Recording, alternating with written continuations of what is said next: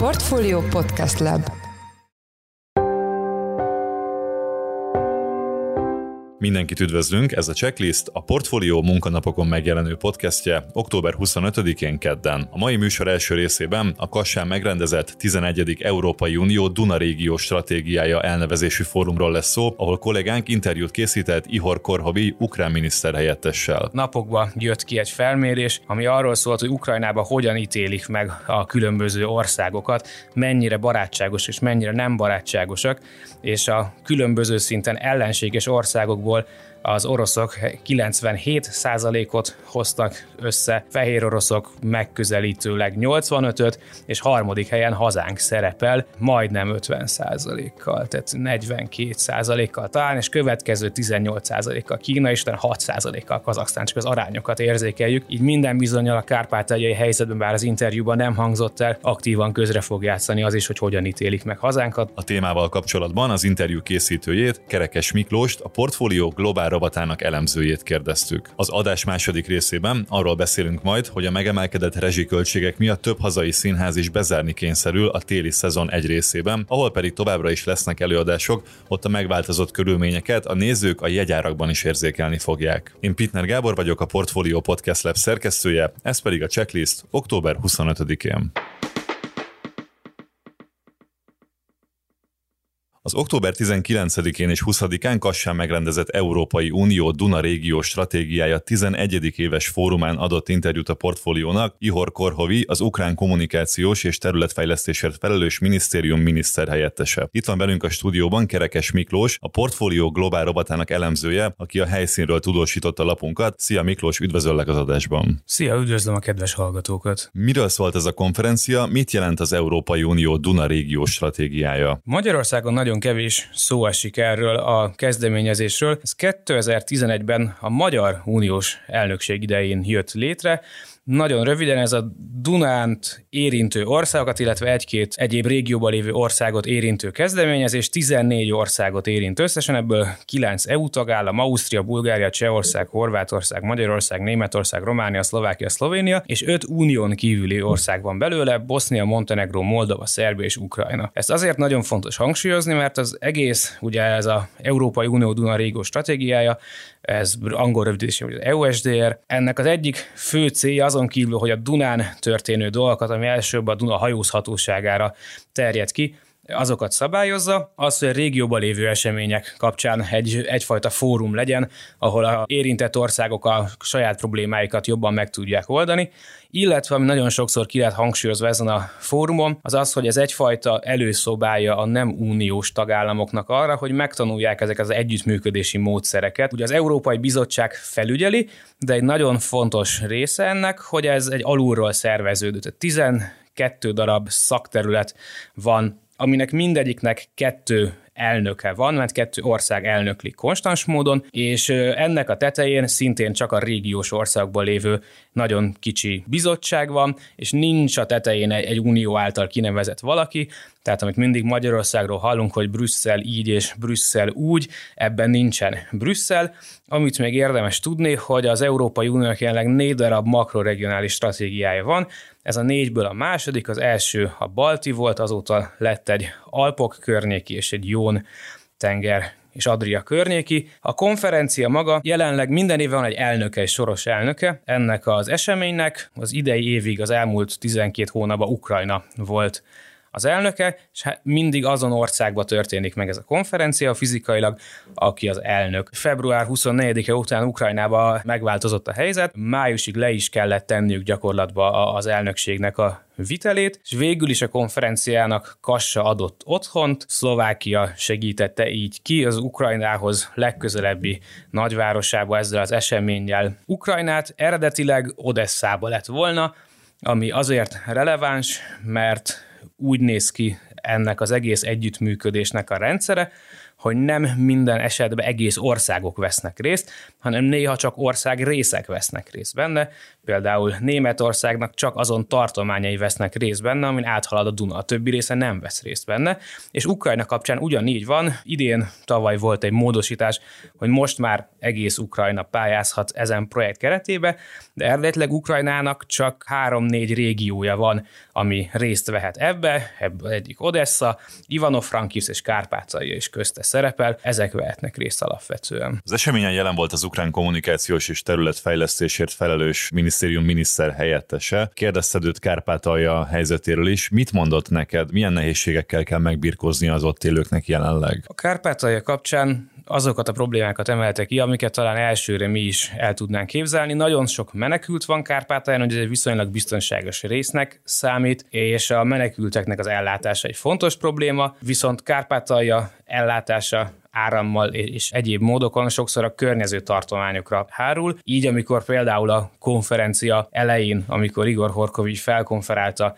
az első panel részvevőt érkezett számára a hír, hogy Ivano-Frankivsz elektromos központját bombázták az oroszok, és ez például kihatással tud lenni Kárpátaljára is, mert hogy Ivano-Frankivsz, mint szorszédos tartományba nincsen áram, akkor Kárpátalján is nagyon komoly problémák lehetnek ilyen szempontból. Ezen túl talán még azt érdemes megjegyezni, hogy a napokban jött ki egy felmérés, ami arról szólt, hogy Ukrajnában hogyan ítélik meg a különböző országokat, mennyire barátságos és mennyire nem barátságosak, és a különböző szinten ellenséges országokból az oroszok 97%-ot hoztak össze, a fehér oroszok megközelítőleg 85-öt, és harmadik helyen hazánk szerepel majdnem 50% kal tehát 42% kal talán, és következő 18% kal Kína, és 6 kal Kazaksztán, csak az arányokat érzékeljük.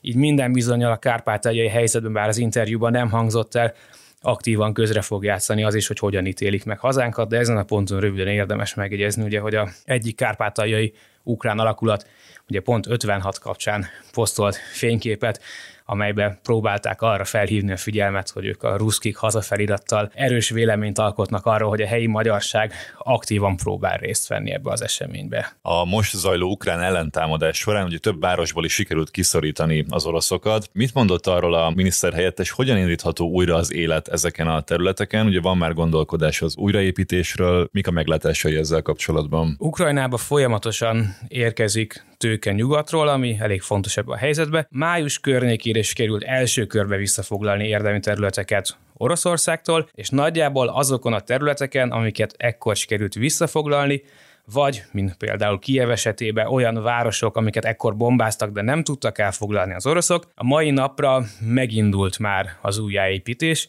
Itt nagyjából klasszikus értelem vett újjáépítés, tehát hogy forrásokról van szó, ha van forrás, az egyik fontos dolog, hogy meg kell próbálni lehetőleg, és ezt hangsúlyozta Horkovi úr is, jobban visszaépíteni. A konferencián Philip Dekorta az ENSZ lakhatási programjának a globális megoldásokért felelős főcsoportjának igazgatója is tartott egy külön előadást arról, hogy Ukrajna újjáépítése kapcsán hogyan kell alkalmazni ezeket az elveket, hogyan kell lehetőleg együttműködni a helyi lakossággal, az ő igényeiket felmérni, és nem csak újjáépíteni azt, ami volt, hanem lehetőleg jobban újjáépíteni. Ennek kapcsán Igor Horkovi azokat a számokat idézte, amelyek júniusban, június elején voltak elérhetőek, amely szerint az addig történt kár 97 milliárd amerikai dollár értékű, és a jobban újjáépítés elve alapján ez nagyjából csak a szóban forgó időszakig történt károk 350 milliárd dollárba kerülnének. Nyilván azóta elég sok idő eltelt, így ezek az összegek csak növekedtek.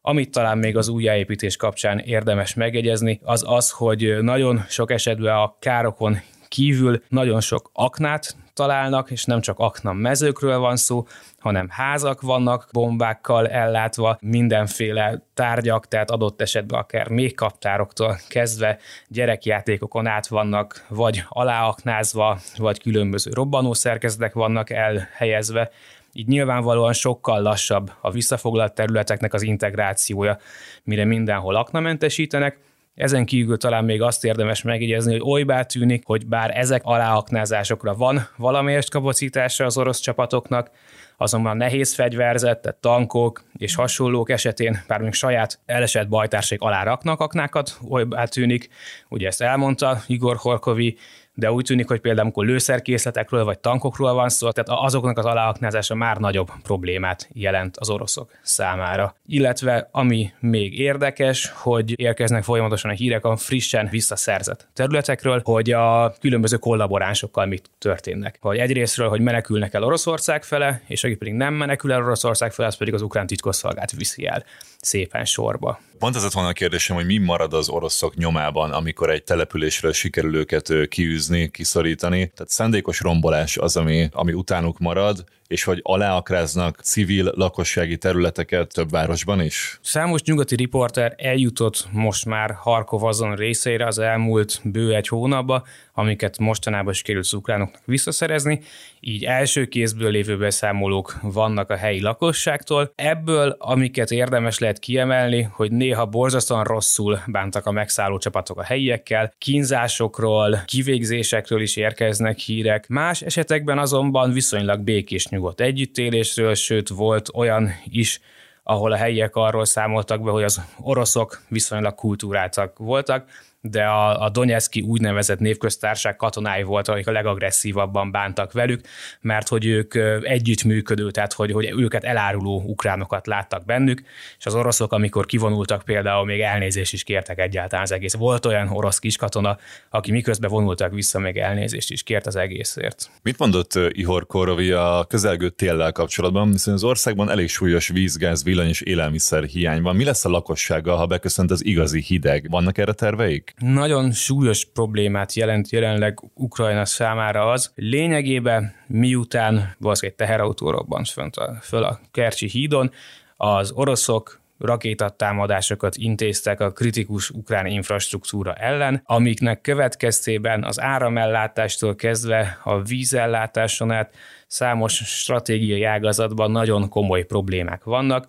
Most például már tartományonként mozgóáram kimaradások vannak, előre bejelentve megvan, hogy az egész országban ahhoz, hogy napi szinten kijöjjön a felhasználható energia mennyisége, talán két órákra, tehát megvan, hogy melyik tartományban, oblasztban ugye hány óráig nincsen áram, és így megy körbe. Ugye az Európában azért ezt nehezebb most már elképzelni, és most még csak október közepén, második felébe tartunk, az igazán hideg tél még nem jött. Komoly problémákat fog minden bizonyal Ukrajnának ez okozni. Talán azt érdemes kiemelni, hogy Ukrajna európai szövetségesei egyre több rakéta elhárító rendszert küldenek Ukrajnának, pontosan ezen események óta, így talán a későbbiekben érdemben meg lehet akadályozni a pusztítást. Ami még fontos, hogy volt olyan előadó a konferencián az ukrán kormány részéről, aki arra hívta fel a figyelmet, hogy a Ukrajna nyugati vagy bármilyen nemű szövetségeseitől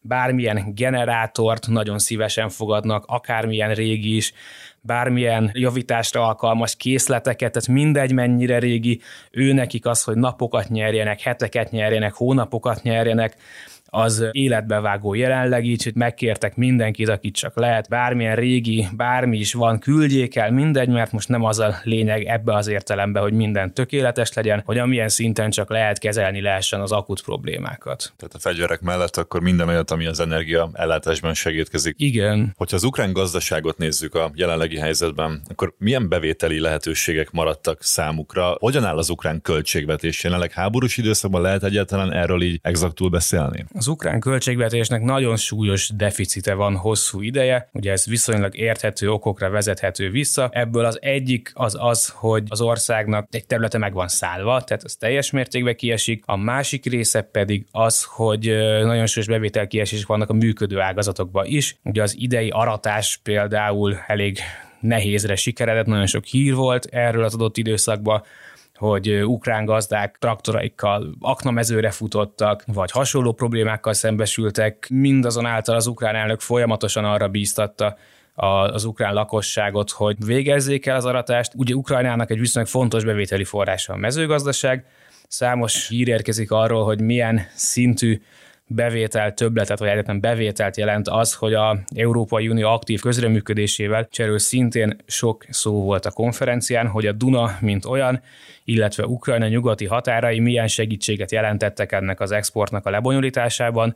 Amíg nem történt meg a július végi gabona export megállapodás Oroszország, Ukrajna között Törökország és az ENSZ közvetítésével, addig a Duna deltája volt alapvetően az a rész, ahonnan főleg Konstanca kikötőjéből ki tudtak futni gabonaszállító hajók. Ez a szóban forgó időszakban teljes mértékben életbevágó volt. Jelenleg ugye Odessa és Odessa környékén két kisebb kikötő, ami érintett ebbe, mindazonáltal amiről kevesebb szó esik talán, hogy az ukrán export szempontjából egy fontos bevételi forrás az acél és a acéliparnak a különböző termékei. Ezen termékek általában Donbass kerül szóba, mint egy ipari központ, ahol ezeket előállították, Mindazonáltal Igor Horkovi felhívta figyelmet arra, hogy ennek a szektornak a problémái nem csak arra vezethetőek vissza, hogy a Dombaszi régió orosz megszállás alatt áll, hanem arra is, hogy Közép-Ukrajnába, más régióba is, Dnipropetrovsk környékén például jelentős gyártási kapacitásaik lennének, azonban egyrésztről folyamatosan bombázzák ezeket a gyárakat, másrésztről pedig úgy van kialakítva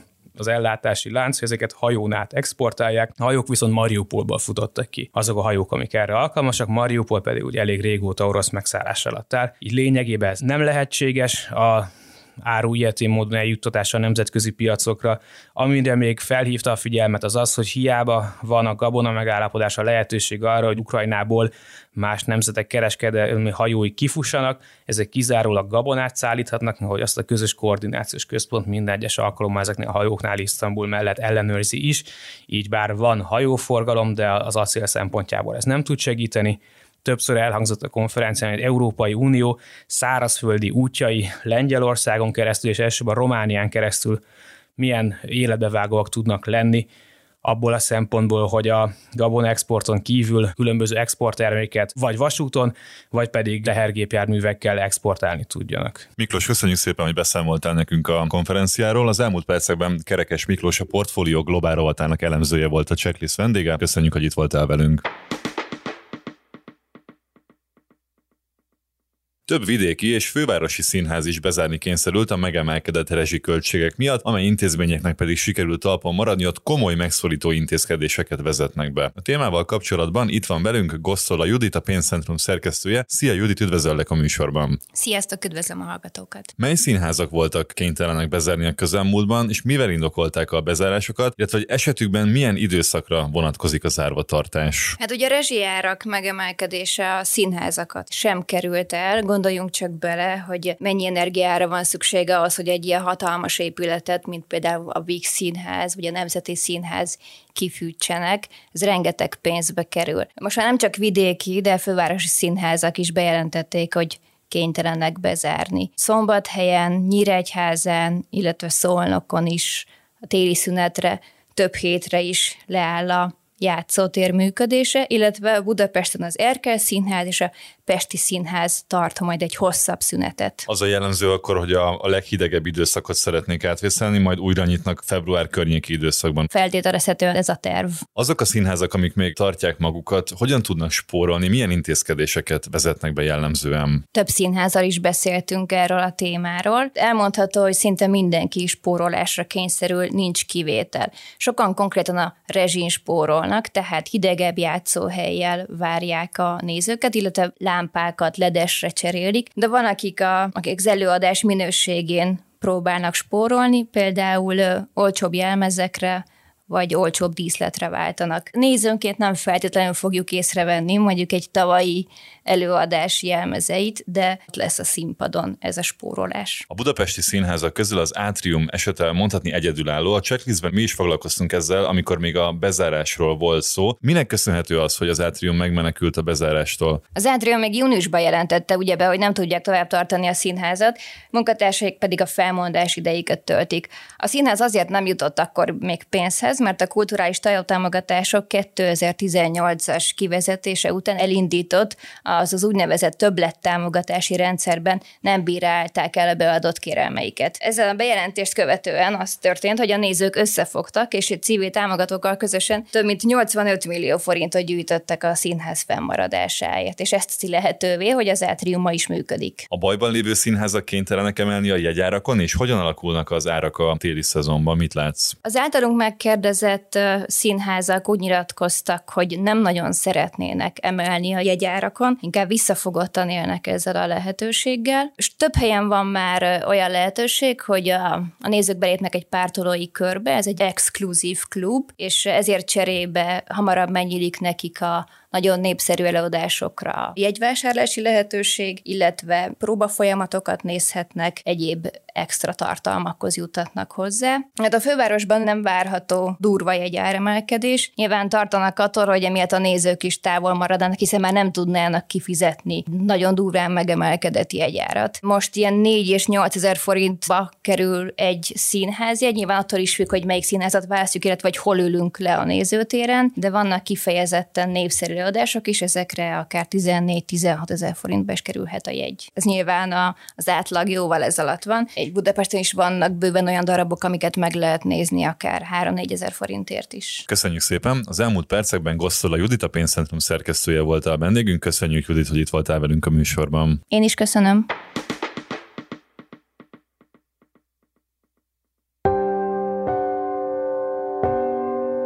Ez volt már a Checklist, a Portfólió munkanapokon megjelenő podcastje. Ha tetszett az adás, iratkozz fel podcast csatornánkra, valamelyik nagy podcast felületen, például a Spotify-on, az Apple Podcast-en vagy a Google Podcast-en. Ha segítenél nekünk abban, hogy minél több hallgatóhoz eljussunk, akkor arra kérünk, hogy értékeld a Portfolio Checklist podcast csatornát azon a platformon, ahol követsz minket. A mai adás elkészítésében részt vett Forrás Dávid és Gomkötő Emma, a szerkesztő pedig én, Pitner Gábor voltam. Új adással holnap, azaz szerdán 5 órakor jelentkezünk, addig is szép napot, sziasztok!